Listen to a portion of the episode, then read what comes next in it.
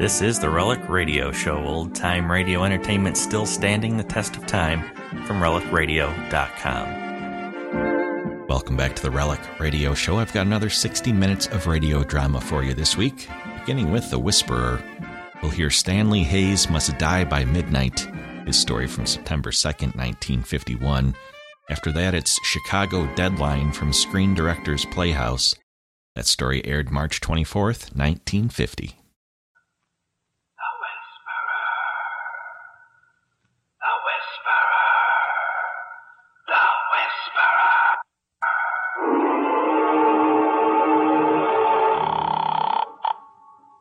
Roger speaking.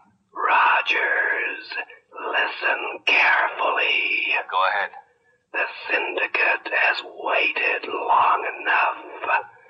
Stanley Hayes must die. Stanley Hayes? Yes, you will find him before tomorrow night. But I, When I don't. you find him, you will kill him. That isn't much time. If Stanley Hayes is not dead by midnight tomorrow, you will be.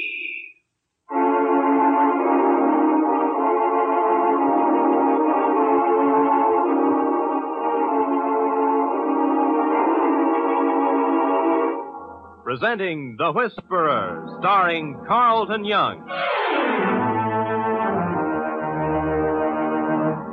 The Whisperer, a brilliant man who, losing his voice in an accident which crushed his vocal cords, worked his way deep within the crime syndicate to help destroy it from within. To the underworld, his familiar rattling hiss is the voice of authority, to be obeyed without question. Then a miracle of surgery performed by Dr. Benjamin Lee restored his natural voice, enabling him to resume his real identity. Now, as Philip Gault, aggressive young attorney, he skirts the thin edges of death, living his dual role. For as the Whisperer, he sets in motion the forces of the syndicate in Central City. Then, as Philip Gault uses his knowledge to fight the organized network of crime which seeks to control the fate of millions in cities and towns across the nation.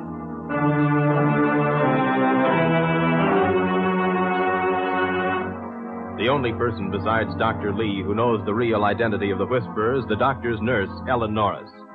Now, in Philip Galt's oak paneled office, she listens as, in his whisperer's voice, he reports to the syndicate. Circle 1798. Instructions passed on to Rogers. Stay on top of this Central City. This is Roger's first job for the syndicate and may require supervision. Where can I contact Rogers?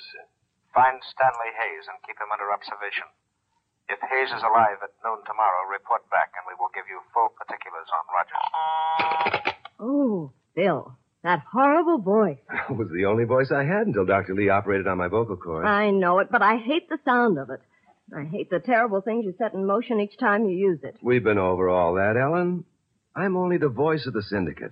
I pass along their instructions to their killers, and if I didn't, someone else would. And we wouldn't know what they were planning. And you couldn't risk your life to stop them. I know all this, Bill. I know you're actually fighting them from the inside, but I still don't like it.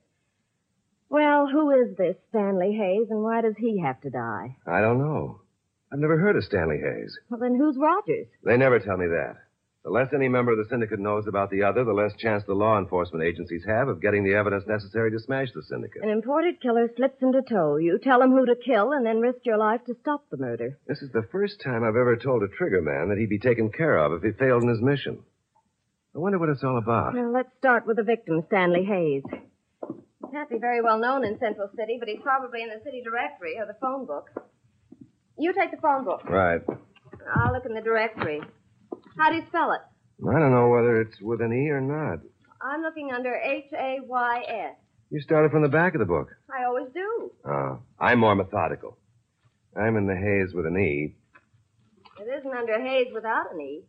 nor under haze with an E. Let's try the reverse order now. Okay. Uh, have you seen the name in the papers lately? Not that I can remember. Well, in the phone book, it isn't under Hayes without an E. I'm getting sick tongued on this with an E without an E business, but it isn't in the directory. Let's go down and check with Lieutenant Denvers. Maybe he can help. You'll be suspicious of any questions you ask. I think he sometimes thinks that you're connected with the syndicate. I've got to keep him away from that suspicion, Ellen. Because the day he can prove anything on me, I'll lose my freedom. And I'm just old fashioned enough to cherish that heritage of my American forefathers.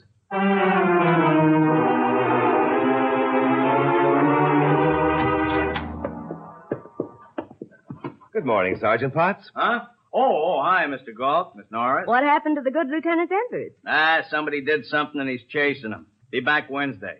What can I do for you? I have a legal matter to take up with a man named Stanley Hayes. Hayes. Hayes? How do you spell it? With without an an E. Well, make up your mind. Uh, the spelling isn't important. All right, try the city directory. Is I did. From Aardvark to Zoig. that a phone book? From Aronson to Wait a minute. What happened to Aardvark? drop for non-payment of his telephone bill. I'll play Santa Claus for you. I like to find a lawyer that doesn't know more than us poor dumb cops. Water levels are falling. Use less water. Hello. What? City Water Department. That's our new slogan. Water levels are Never falling. mind. Sergeant Potts, Police Department, The police homicide. department is Nyan, Nyan. I know that. I'm in the police department. I want some information. Information is three, fire, Listen, fire. Einstein, I want to know if you have a subscriber by the name of Stanley Hayes. How do you spell it? How do I know? Wait a minute. How do you spell it? Try both ways. Try it both ways. Try it both ways. I'll try it both ways. I have a Stanley R. Hayes, H as in honey, A as in aardvark, Y as in Y, and S as in S. What's the address? 126 3rd Avenue South. Gotcha. There is also a meter for Stanley T. Hayes, H as in haberdashery, A as in anaphagistine, Y as in ebrotherial, E as in endomorphizical, and S as in Sam. What's his address? Sam, No, Hayes. 247 Bell Fountain Road. Thanks. Uh, wait. I never heard of endomorph physical. You haven't? No. Well, neither have I, but there should be such a word.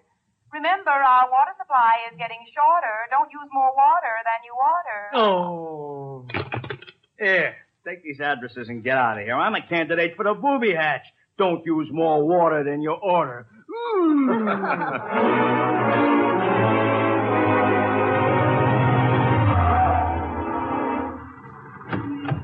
Oh, Mr. Hayes at 126 3rd Avenue South lives in a pretty ratty part of town. Oh, You don't live down here. You crawl out of the woodwork. If I were painting a mural of this section, I'd have a slit throat rampant upon a field of bloody blackjacks. Looks like a reject from Dante's Inferno.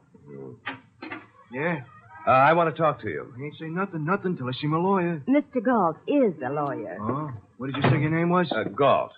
Any relation to Gatlin Gun Gold, the pride of Portland? I don't think so. Oh, it's too bad, too bad. Great little scrapper, great. Never won a fight. Um, Mr. Hayes, w- we've made a mistake. I'm sorry. Oh, you don't happen to be a fight manager? I'm afraid not. We better be going. We can make a fortune, a fortune. You line 'em up and I'll knock 'em down. There's millions in it. What do you say? Uh, I'm not a manager, but uh, take this 20 and plunk it down at the diner. We'll need food to keep in condition. Yeah, yeah, will it that, will it that. Thanks, mister. Uh, what did you say your name was? Galt. Thanks, thanks again. Sure wish you was manager. Bill, how horrible. Fight game has big rewards for a few. Poor hopeless old darling. Lost in a world of shadows. Yes. I don't believe the syndicate is interested in that, Mr. Hayes. Now, let's try the one who lives on Bell Fountain Road.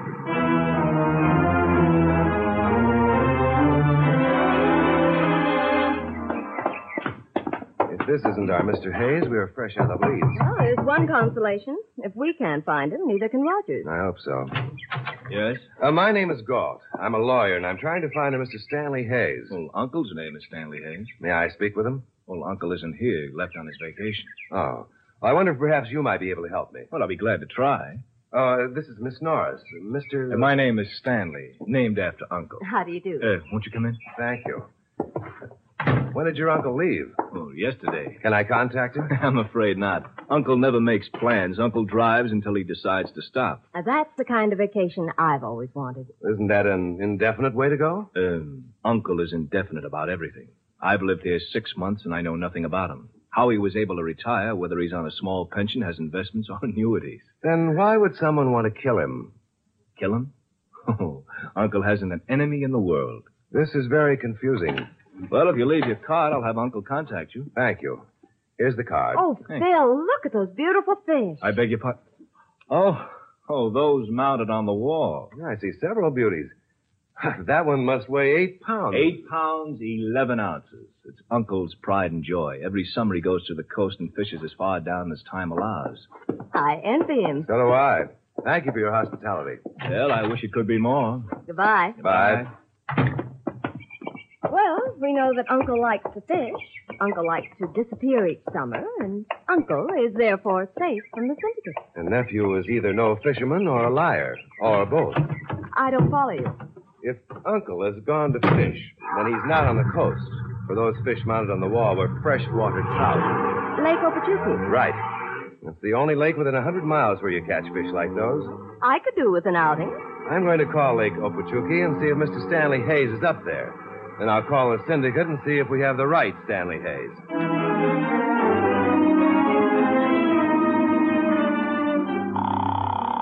Circle 1798. Central City. Go ahead, Central City. Unable to locate Stanley Hayes. Where does he live? His address was purposely omitted from your instructions. Without this information, I cannot check on Rogers. Hayes resides at 247 Bell Fountain Road. Is he the right Mr. Hayes? Yes. Is he at Okeechobee? The operator there didn't know. Hayes lives on an island in the middle of the lake. I get my outing? Yes, if we hurry, we can make it by sundown.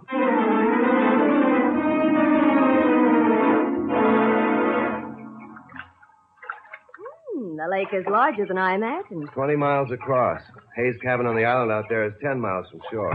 What are you doing? I'm putting more gas in the outboard. You know how to run this contraption. By the time I reach the island, I'll be an expert. Now, you ready? If I lived on that island, I'd hire the Queen Mary to go back and forth. It's going to be dark before we get there. I know it, but I'll navigate by celestial bodies. Just keep ours dry.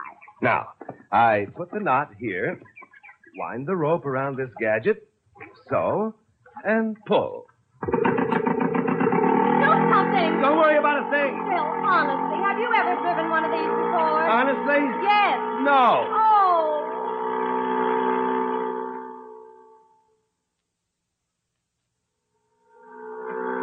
Phil, I can't tell in the dark, but aren't we awfully close to the island? Yes. Then do something. I don't know what to do. Put on the brakes. There should be a switch. In a minute, you won't have to worry about it. Where did I put those instructions? Never mind. Careful, hang on. Hang on. Oh. Uh, Hello there. Anyone injured? Ellen, oh. Ellen, you all right? Where are you? Uh, uh, shine, shine your flashlight to your left. Tommy? Ah. Well, what happened? Gar Wood here forgot to read the 14th lesson. well, you certainly made a mess of that outboard. Hey, don't seem to have hurt the boat, though. Yeah, here, little lady, I'll give you a hand. Thanks. Yeah, there we are. Now, what was your hurry? We're looking for a man named Stanley Hayes. you could have come a lot slower, and I'd still be here. You're Stanley Hayes? That I am. Good. Well, now, let's go up to my cabin, and you can tell me what this is all about.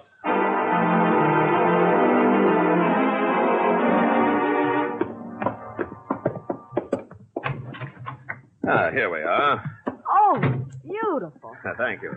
I've uh, just made some lemonade. Would you care for a glass? That is just like Mother used to make. Yes, exactly. Except that I add one ingredient that she frowned upon. ah, there you are, Miss Norris. And Mr. Gall. Thank you. Ah. Now, tell me, what brings you to my island? Well, as a lawyer, I recently obtained information which leads me to believe your life is in danger. What? Well, who would want to kill me? I hoped you could answer that. Well, I haven't the faintest notion. We uh, talked with your nephew. Oh, Stanley Rogers? He's a fine boy. a little wild, but still a fine boy. Didn't he know you were up here? Oh, yes, of course, but it was supposed to be a secret. You see, I can't stand people who don't know the difference between a royal coachman and a gray hackle. Then that's why he gave us that song and dance about not knowing where you were. Oh, certainly. On my orders. Uh, Mr. Hayes, if something happened to you, who would benefit? I, uh, everything I have goes to Stanley. May I ask, is it a large estate? 51% of the National Traction and Streetcar Company. You see, I uh, am a retiring person. I seek anonymity. You certainly succeeded. That makes you one of the wealthiest men in the state. Tell me, do you suspect my nephew of planning to kill me? No. Well, who then? H- uh, has a network of organized crime tried to gain control of your company? Well, not to my knowledge. If they were, I'd know it. Does this help you? Frankly, no. Well, now it's my turn. Of course. What did you intend to do when you got here? I hope to stay near you and help prevent your murder. Oh, well, I appreciate your interest. But, uh, under the circumstances, I think, uh, you'd better return to the mainland. now, I'm not going to shoot. I'm just not taking any chances. You don't think I'd warn you if I were here to kill you? This whole thing sounds suspicious to me. Now, put your hands up, Mr. Goldwallet. Uh-huh. You do carry a gun. I have a permit. It would still kill a man. Now, tomorrow, when they bring my cabin cruiser back from the mainland, I'll leave the gun at the store. Now take this flashlight and walk ahead of me to your boat.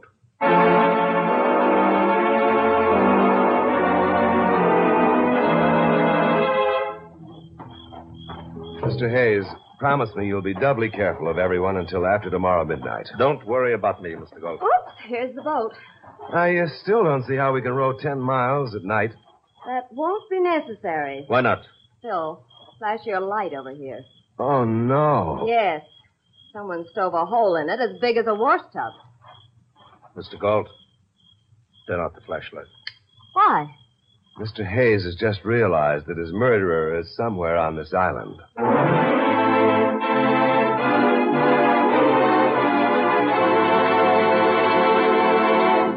You are listening to The Whisperer, the story of Philip Galt, who skirts the thin edges of death, living his dual role.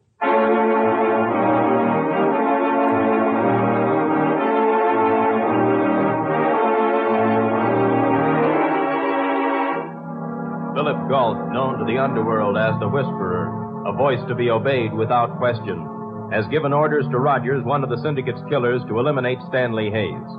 Now, in his real identity as Philip Galt, attorney at law, he and Ellen Norris are attempting to save the life of Stanley Hayes, the man marked for death. Having located Hayes on his private island, they return to their boat only to find it wrecked and the killer lurking somewhere in the darkness. My, uh, my apologies, Mr. Gold. Accepted, Mr. Hayes. I hope you are not outmaneuvered. Because if I'm killed, that will leave you two marooned as the logical suspects. That would be rather difficult to explain. Now, let's work our way back toward the cabin. Yes. In the morning, you can use my canoe to get to the mainland. Bill, Where? to your right. No, it's only a stump. Mr. Galt, here's your gun. Thanks. I hope we will. Oop. Bill, Did you see him? No, but at least he's leaving the vicinity. We'll barricade the cabin and take turns at guard. Yes. Is this man a professional killer? I would guess that he is. Then sometime tonight he'll make another attempt to earn his pay.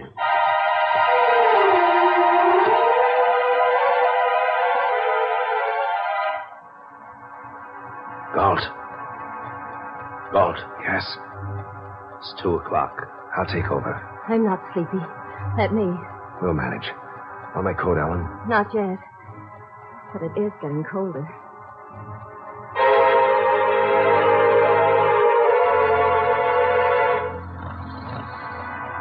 Hayes. Hayes. Well, It's three o'clock. uh, I guess I must have dozed off. Have you heard anything? Not a thing. Bill, does that offer of your coat still stand? Certainly does. Yes, it gets mighty chilly up here, even in the summer.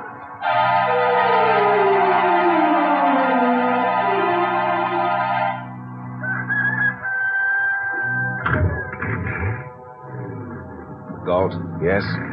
Do you hear that? Motorboat. Yes. He's given up for now. Dawn's beginning to break. Wants to get away before daylight. Afraid we'll recognize him.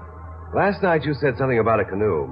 Yes, I keep it for emergencies. Will it take the three of us to the mainland? No, only two. However, you and Miss Norris may use it. And leave you here alone? Miss Norris, I own this island. I can travel its length and breadth, and no one will see me unless I want them to. And we'll leave right after breakfast and be back by late afternoon.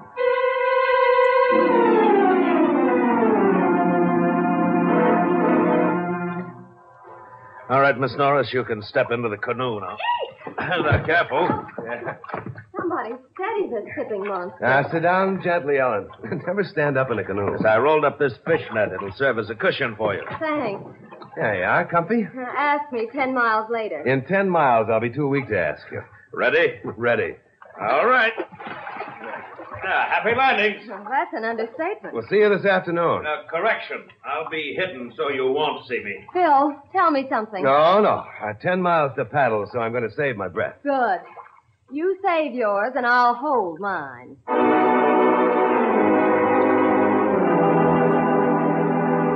Phil, it only took two hours. I'm proud. Yeah, I'm pooped. At last. Oh, Well, I've had softer cushions than this fishnet. Give me a hand. My legs are full of needles. Sure. Here. Uh, while I'm phoning the syndicate, you see if you can hire a motorboat or an outboard for the return trip. That'll restore your circulation. Oh, you tell the syndicate. Stanley Hayes is still alive. And then they'll tell you who Rogers is and where to locate him. Yes. When we know that, we'll figure out some way to keep him away from Hayes.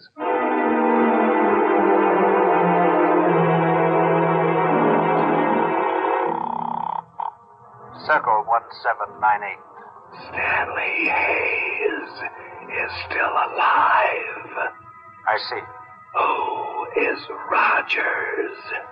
Rogers is Stanley Hayes' nephew. He gave worthless checks to cover $60,000 worth of gambling debts. Upon the death of his uncle, these checks will be redeemed with interest. Phil, Did you rent a motorboat? I tried everywhere. And if we can't rent one, neither can nephew. What does nephew to do with it? Nephew is Rogers. Oh, no. I'll tell you all about it later. Now, come on. We better get a head start. Then he lead it all. I can paddle as fast as he can. We can't let him get to that island. If he does, his uncle will come out of hiding and there'll be a murder. Here's the dock. Yes, right. Now, you get in, Ellen. There's no time to lose.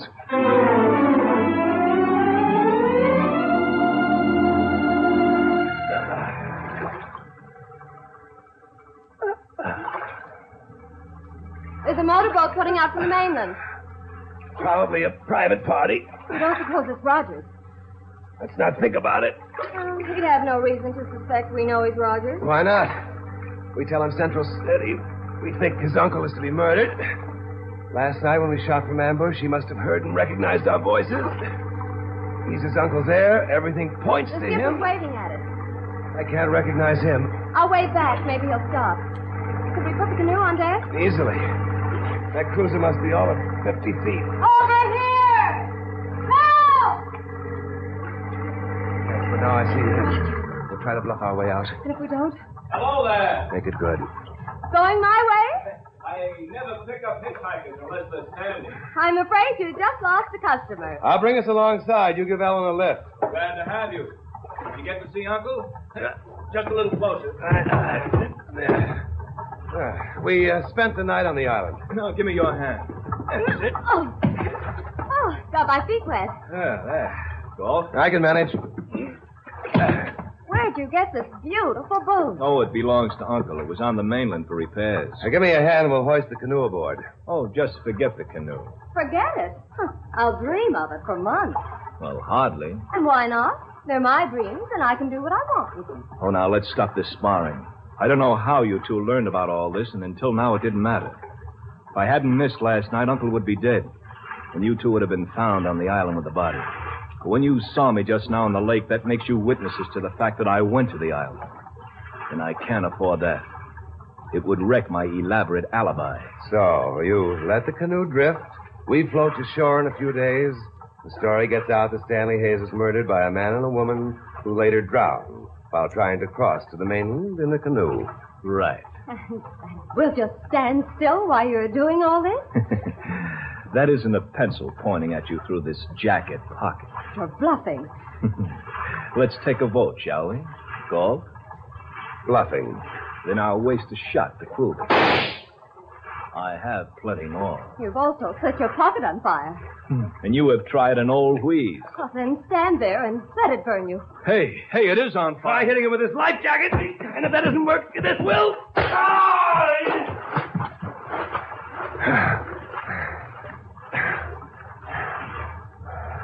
Why doesn't he come up? Come on to the pilot house. You can swim under the boat and try to sneak aboard on the other side. What are you going to do? I'm no outboard motor man, but I do know about cabin cruisers. I'll open the throttle and we'll cruise out a few yards. When he comes up, we'll let him come aboard or we'll follow him while he swims five miles. Now, hang on. Phil! Don't cut the motor. It's a trick. That was a man in agony. No, Phil. He'll get us back here and he'll come up somewhere else. Ellen. Ellen, don't look. Phil, I'm a nurse. And... Oh, Swam the wrong way. Only started the motors. the propeller. Yes. The syndicate will never collect its debt from Stanley Rogers. But society did. Yes, Alan. Another tour of the syndicate has been destroyed. Let's hope it won't be the last.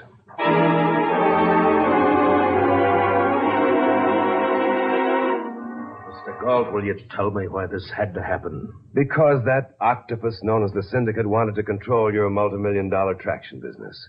They courted your nephew's acquaintance and got him in with a fast crowd. When he wrote worthless checks, they threatened him with court action unless he. That's right. He had his choice of killing you or being killed. Had he been successful, they would have held the threat of murder over him until he signed away his shares of the company. I'm terribly sorry this had to happen. It didn't have to happen. If he'd only told me. Phil, we must go. yes. Uh, take the cruiser and leave it at the mainland. If you don't mind, I won't walk down to the landing with you. We understand, Mr. Hayes. Good night.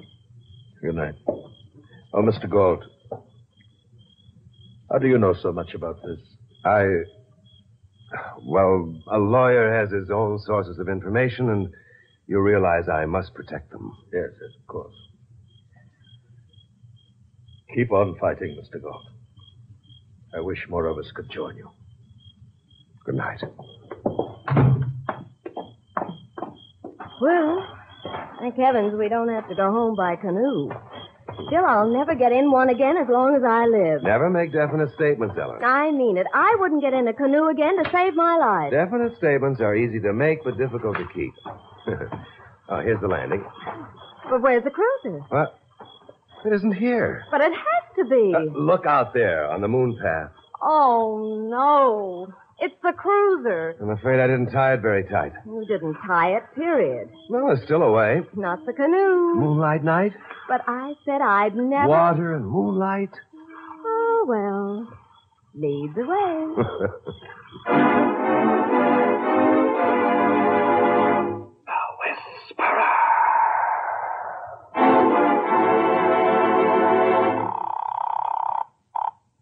Circle 1798. Central City reporting.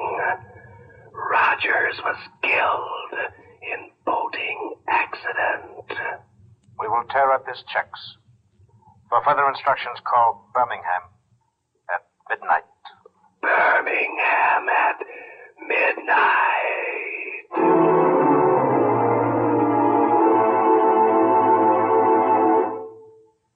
The Whisperer is based upon stories and characters created by Stetson Humphrey. Any similarity to persons living or dead is purely coincidental. Carlton Young is starred as the Whisperer, Betty Moran is Ellen. Others in the cast were Jerry Hausner, Julius Kralbein, Peter Leeds, and Betty Lou Gerson. The Whisperer was written, produced, and directed by Bill Karn. Original music by Johnny Duffy. This is Don Rickles inviting you to listen next week to another exciting adventure with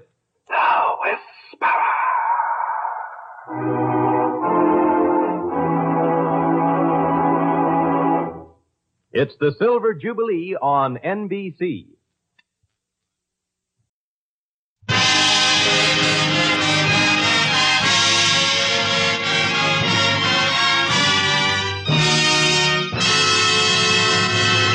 Our RCA Victor, world leader in radio, first in recorded music, first in television, proudly presents.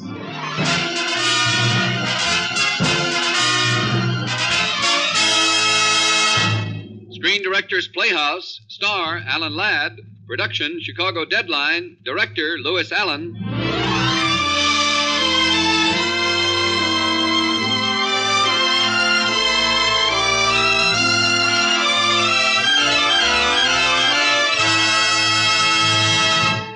The Hollywood Screen Directors present the transcribed journal of a phantom search.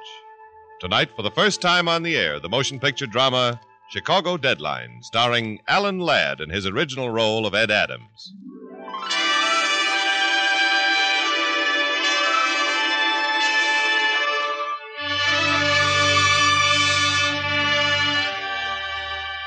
In the pale half light of a hospital room, a man and woman stand beside a bed, watching the bright, restless eyes of Ed Adams and hearing his scattered words. Rosita didn't have to die.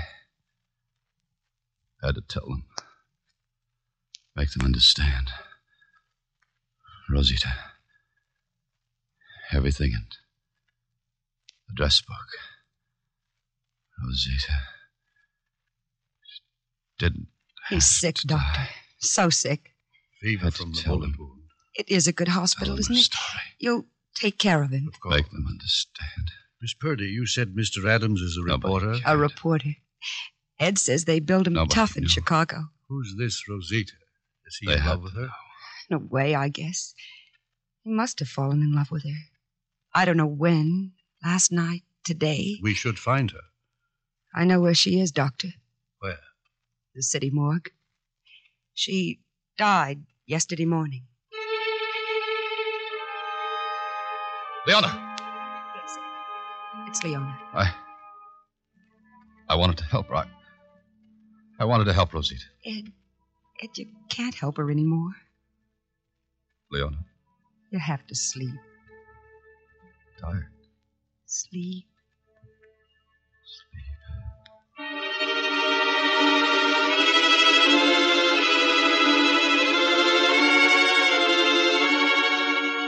Rosita, listen, Rosita. You gave me a deadline until you were buried. I had till then to find out your story, to tell them the truth about you. And now they'll they'll bury you tomorrow. I tried, Rosita. From the beginning, yesterday morning.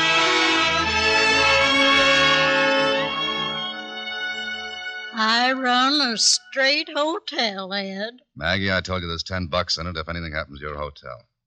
You call me at the Chronicle before you call the cops. Well, I did, Ed. All right, here's your ten bucks. Now what's up? Right in this room here. There's a girl. She's dead. Yeah, what killed her? Just up and died. Sick, Ed. TB. Oh? I paid ten bucks to find out a girl died from TB in this flea trap? What'd you expect, Ed? Lincoln's assassination? Well, let's have a look at her. Why? why, She's just a kid. Yeah. Pretty kid, too. Great way to check out, isn't it? What's her name, Maggie? Oh, it's French or something. Rosita. Rosita Jean Dure. Rosita Jean Dieu. She have any baggage? Yeah, those few things on the dresser, Ed. The worldly possessions of Rosita Jean Dieu. Lipstick, nail file, address book. Names, phone numbers. Hmm. Must be half a hundred. Did you find anything interesting? It's hard to say, Maggie. Maybe I'll go back to the office and make about 50 phone calls and find out.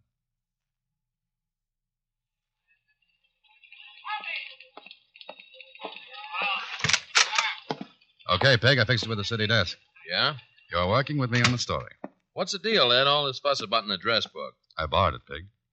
From a sweet faced kid named Rosita Jean Dure. She died this morning. So? So a girl nobody knows conks off in a crummy hotel room. No friends, no relatives, just an address book full of names, What names? Read 'em. Solly Wellman, gangster. Blackie Franshaw, gangster. John Spengler, gangster. So she knew people. And that means the people knew her. But every time I ask about Rosita Jean Dure, they get sudden attacks of galloping amnesia.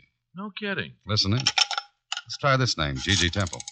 Temple. He's a big wheel, Ed. President of the Iroquois Trust. Hello? Mr. Temple? Yes. Ed Adams, Chronicle. How did you get my private number? From Rosita Jean Dure, just before she died this morning. I never heard of her. Oh? Funny, she had your private number, isn't Mr. Adams, if the Chronicle connects my name with this woman, I'll sue the paper for every cent it has. it? See, Pig? Just a girl nobody ever heard of. Let's try the next one.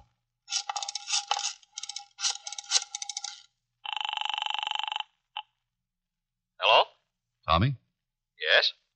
This is a friend of Rosita's, Tommy. Oh? She died this morning. Hello? Tommy? Yes. I'm a newspaper man, Ed Adams. I was wondering, Tommy, could you identify the body for us? Yes. Can you make it at 8 o'clock tonight at the morgue? Yes. Tommy? Tommy? Well, at least somebody admits knowing her. Some fun. Let's try again, huh? Here's Belle Dorset listed at the Lander Arms.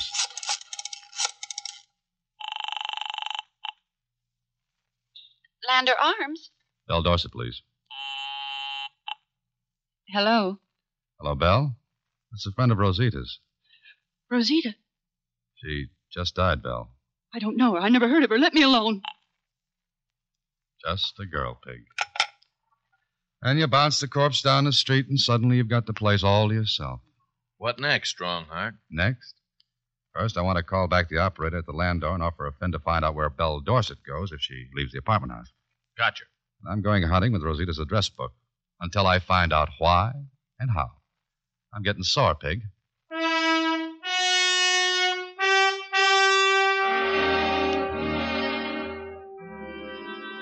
So you're the guy the newspaper phoned about. That's right. What about Belle Dorset? Did she leave after that phone call? Bag and baggage, son.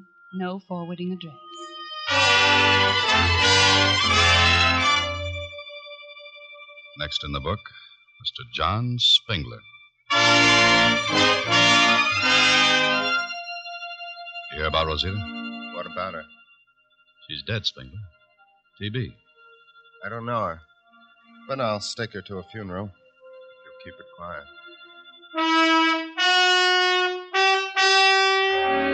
All right, Rosita. Let's try the next name in your address book. Let's try Leona Purdy.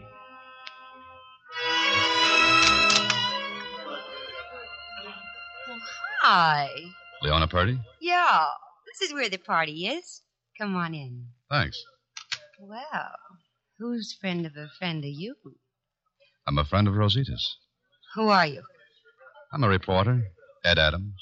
Want to tell me about it, Ed? Want to tell me about Rosita? Why? She's dead. Oh, Talk, Leona? not now. When? Later. Don't look at me like that. I promise I won't make a pass at you. My mother will be glad to know. Now, if you'll pardon me, baby, I'm going to go and cool off. Where? The city morgue.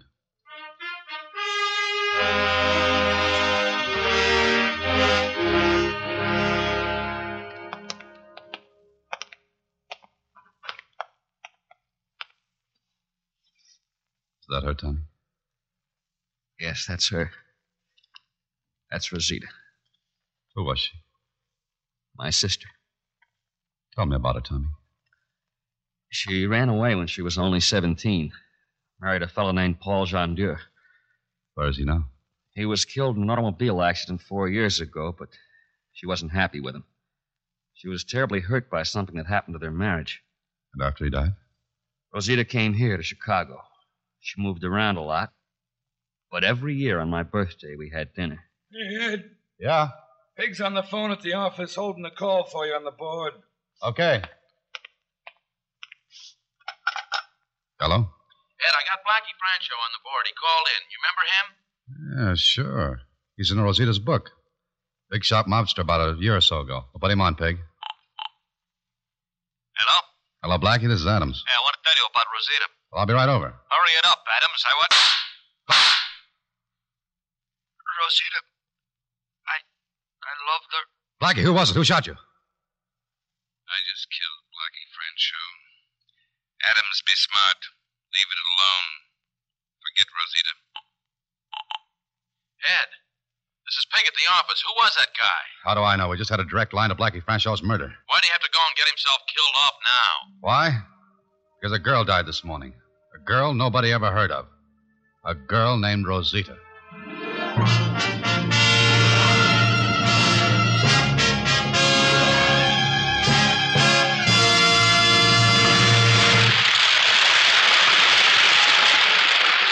You are listening to the Screen Directors Playhouse production of Chicago Deadline, starring Alan Ladd and presented by RCA Victor. If you're a typical American anywhere between the ages of 3 and 93, you'll have the time of your life the day you install your RCA Victor television set. When you go see the latest RCA Victor models, you're bound to be impressed by such imperial instruments as the TA 169. It brings you RCA Victor's supreme achievement in every field of electronic entertainment all in one beautiful cabinet. AM and FM radio, a phonograph to play all three record speeds, plus 16 inch eyewitness television from every angle the finest television in the world. There are two record changers. The amazing RCA Victor 45 RPM 7 inch records have their own changer with all its added advantages and conveniences, and a second changer plays 78 and 33 and a third RPM records. See the TA 169 at your RCA Victor dealers. It's 16 inch. It's an RCA Victor. It's every inch a king.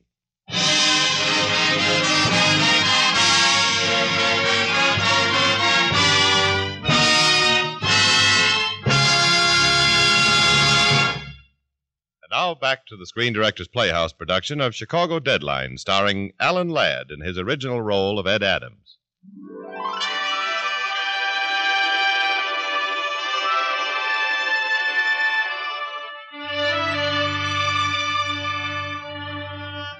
You see, I, I tried, Rosita. I found a few scraps of your life, bits and pieces, and the people who wouldn't talk and those who did. I found out that Blackie Franchot loved you. He told me as he died.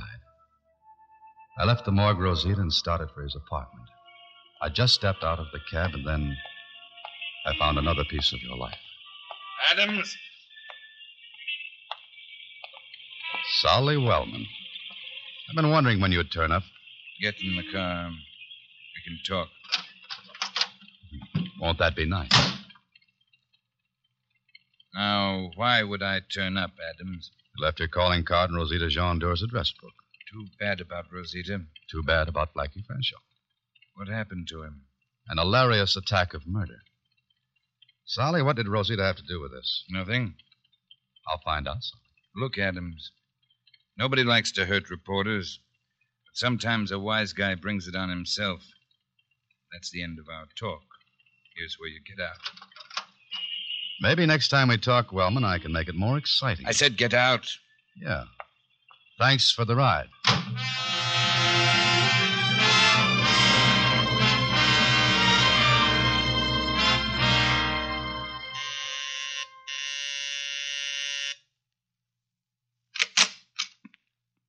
Hello, Leona. Well, the man did come back. On business. At this time of night? Get out of my apartment. Blackie Franchot was shot tonight. Oh, Ed. That means something, huh? Ed, forget Rosita. You'll get into trouble. I'm already in trouble. Where does Blackie fit in? How does it happen that a guy who loved her gets knocked off after she's dead? I don't know, Ed. Rosita and I were roommates. Blackie Franchot was in the rackets, but a nice guy. He made her play for Rosita. Well, at first, she didn't want any part of him. Then she began to trust him, and like him, and love him. What happened?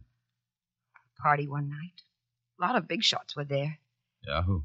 Gilt Edge gunman named Solly Wellman, We've met. and a dollar happy financier named G.G. Temple. Of the Iroquois Trust. He's another guy who made Rosita's edition of Who's Who. And Rosita was at the party with Blackie? They were dancing together. Then John came over and tapped Blackie on the shoulder. John? John who? John Spingler. He works for Solly Wellman. Big hearted Spengler. He wants to stake Rosita to her funeral. He told Blackie that Solly Wellman wanted to see him. Who was Solly with? This girl, Belle Dorset. Belle Dorset, sure. That must have been some party, Why? because all those names turned up in Rosita's address book. They must have given her something to remember. I guess they did. Because as soon as Blackie left her to talk to Solly, another man asked her to dance. It was G.G. Temple. How big a play did he make? Very big. What about Blackie Franshaw? He was still number one with Rosita. Then she visited him one evening. She found him beaten to a pulp. Rosita took him out of town.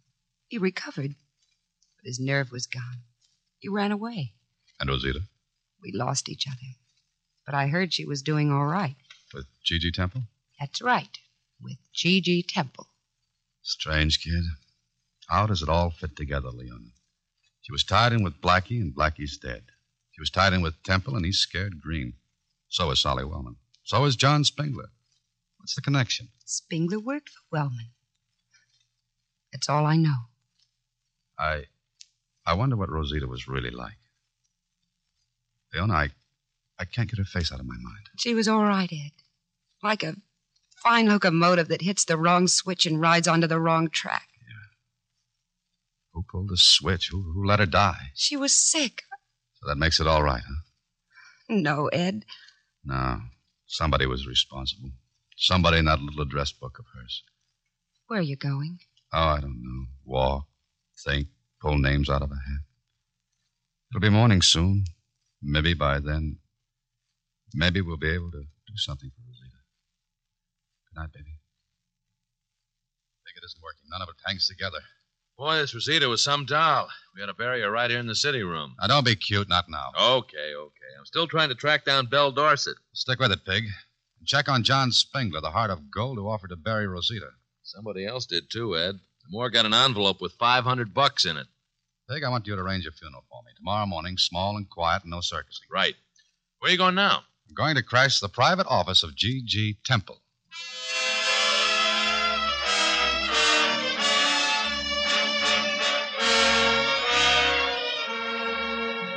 I told you once, Adams, stay out of my hair. All I want to do is thank you, Mr. Temple. For what? For $500 for Rosita's funeral. I don't know what you're talking about. You knew Blackie Franco, didn't you, Temple? And Solly Wellman and Belle Dorset and John Spengler. You were with them at the party where you met Rosita. Now, see here, Bad Adams. company for a big financial man like you, Temple. Do you want to hear more? I do not. You went crazy over Rosita. But she wouldn't have any part of you until Blackie Franshaw was mugged and run off. A guy named Solly Wellman did it. You work well together, don't you, Temple? You and Solly Wellman. Get out of this office. Sure. Kind of warm in here, isn't it? It'll get warmer, pal. Just for example, let's look at Rosita's address book. I think I'll pay a call on Mr. Hotspur Shaner, then a woman named Hazel. Mean anything, Mr. Temple?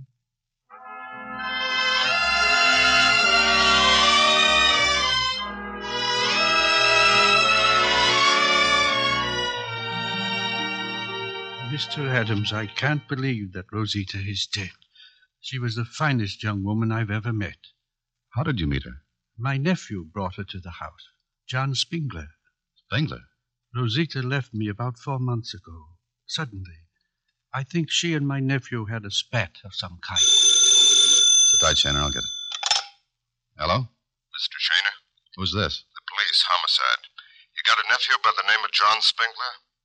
What about him? He was found shot to death in a ditch one hour ago.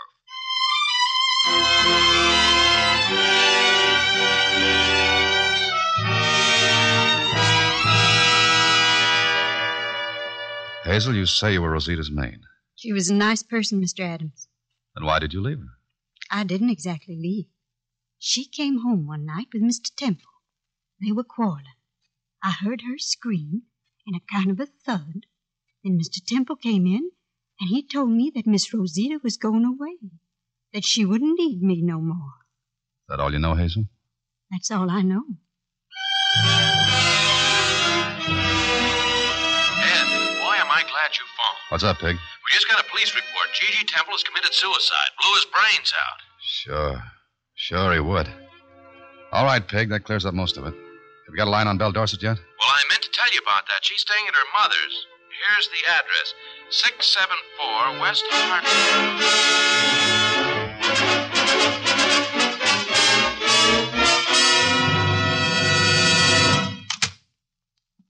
Hello, Bell. How did you find me? What do you want? Some talk about Rosita? I don't know anything. I do. I know Solly killed Blackie Frenshaw. Blackie hated Solly like death because of that beating, and I know Temple was financing Solly and the rackets. I don't want to hear any more. I don't want to listen. Blackie was afraid to move in on Solly Wellman because he thought they had Rosita. But when he heard Rosita was dead, well, Solly knew it was either him or Blackie, and Solly got there first. Go on, Adams. Keep talking. Right into the gun. Solly Wellman.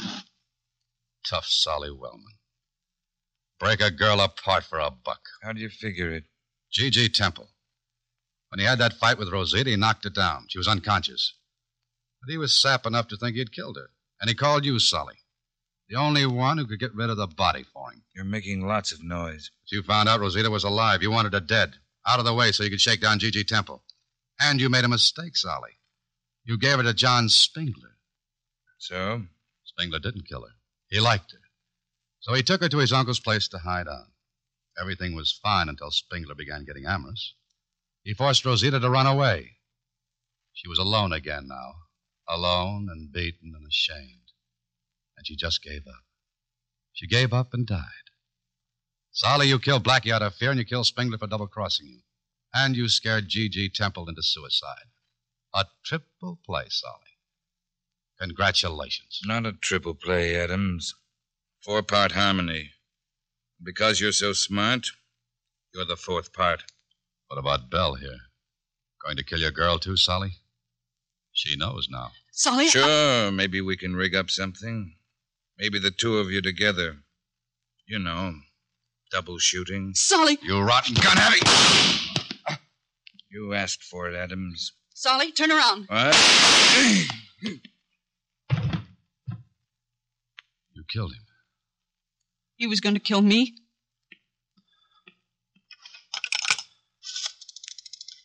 Operator? Mr. Adams has been shot. Call an ambulance.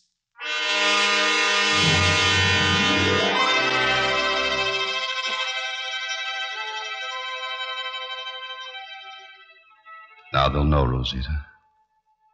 They'll know all of it. You'll be buried tomorrow, and maybe, maybe there'll be somebody to care. I'm sorry, Rosita. Truly sorry. But you were important. Everybody's important. Now they'll know, Rosita. They'll know all of your story. Ed. Ed, you should be sleeping. Hmm? Hello, Leona. Hello, Ed. You were restless, talking. What about? Rosita. Her story. What was it, Ed? Just a story. Read it in the papers.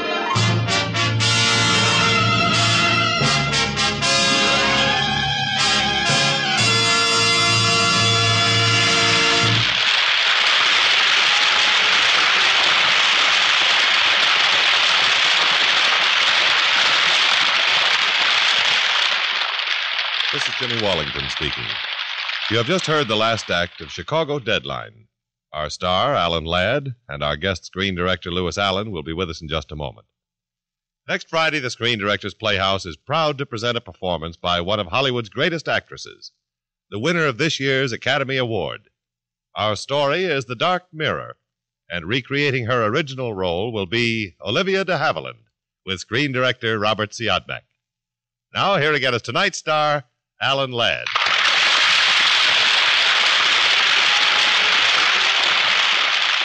Alan, they really make it tough for you in some of your screen roles. Well, how do you mean, Jimmy? Well, first you meet the girl, then you lose the girl. I'd say that's really tough luck for charming guys like you and me, of course. It certainly is, Jimmy.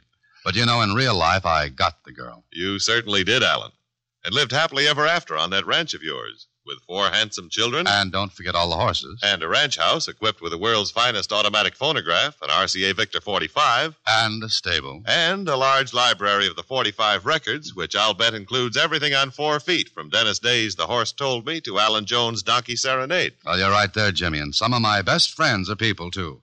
I've got 45 mutual tickets on thoroughbreds like Toscanini, Heifetz, Horowitz, the whole field. They pay off big when it comes to musical entertainment, and they don't take up much room in my stall. Yes, Alan, as you well know, the 45 table phonograph itself is less than a foot square, a compact little beauty in dark maroon with golden trimming, and so lightweight you can carry it under one arm. And you can line up 150 of the 45 records on one foot of ordinary bookshelf. 150 to 1, Jimmy. Even kids will go for those odds. Say, Alan, one of your boys is only three, isn't he? Yes, little David. He's still too small to lick his weight in lollipops, though. Well, can he operate your 45 phonograph? Like a breeze, Jimmy. That ease of operation is one reason why the 45 is the fastest selling of all recorded music systems. And of course, another reason is the price. The 45 phonograph, the one which all the lads are crazy about, costs as little as $29.95. The 45 automatic record changer can be had for $12.95. And prices on the records start as low as 46 cents plus tax. So see your RCA Victor dealer soon and set your home life to the music of the 45.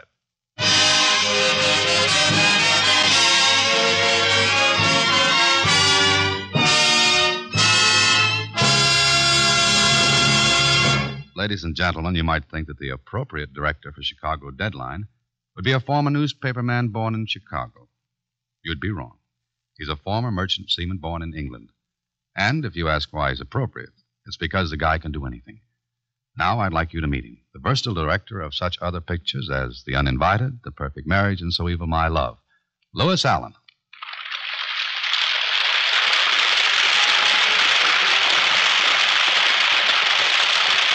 Thank you, Allen. You know, with Chicago Deadline, I'm convinced I made motion picture history. How, Lou? I directed a film in which Alan Ladd didn't get the girl. Well, you have to admit Rosita was a hard girl to strike up a conversation with. On the other hand, Alan, as I listened to the show tonight, I thought she made the ideal leading lady. Are you speaking as an actor or a director? Oh, definitely as a director. In the first place, she showed absolutely no temperament. An angel to work with. Exactly. In the second place, we didn't have to pay her. Financially sound. And in the third place? In the third place, it was a pleasure to have no love scenes to direct. Lou, you were speaking as a director. Now speak as an actor. As an actor, I despise a director who gave me a leading lady like that. Good night, Alan. Good night, Lou. And no hard feelings. Good night, everyone.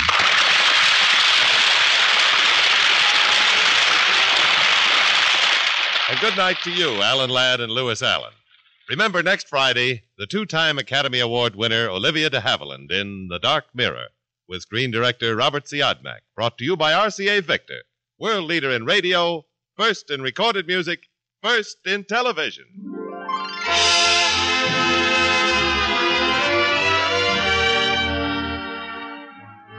Part of $67 million is yours, not to receive, but to give. Your donation to the Red Cross will bring new health and hope to the sick, the disaster stricken, the defenseless. All of us, every single person, can help through the American Red Cross. Chicago Deadline was presented through the courtesy of Paramount Pictures, whose latest release is Riding High, starring Bing Crosby. Alan Ladd will soon be seen in the Paramount picture Captain Carey, USA. Lewis Allen's latest production for Paramount is United States Mail, also starring Alan Ladd. Chicago Deadline, from a novel by Tiffany Thayer, was adapted for radio by Richard Allen Simmons, and original music was composed and conducted by William Lava. Screen Directors Playhouse is produced by Howard Wiley, with dramatic direction by Bill Carn. Portions of this program were transcribed. You are invited to listen again next Friday when RCA Victor presents Screen Directors Playhouse, star Olivia de Havilland, production The Dark Mirror, director Robert Siodmak.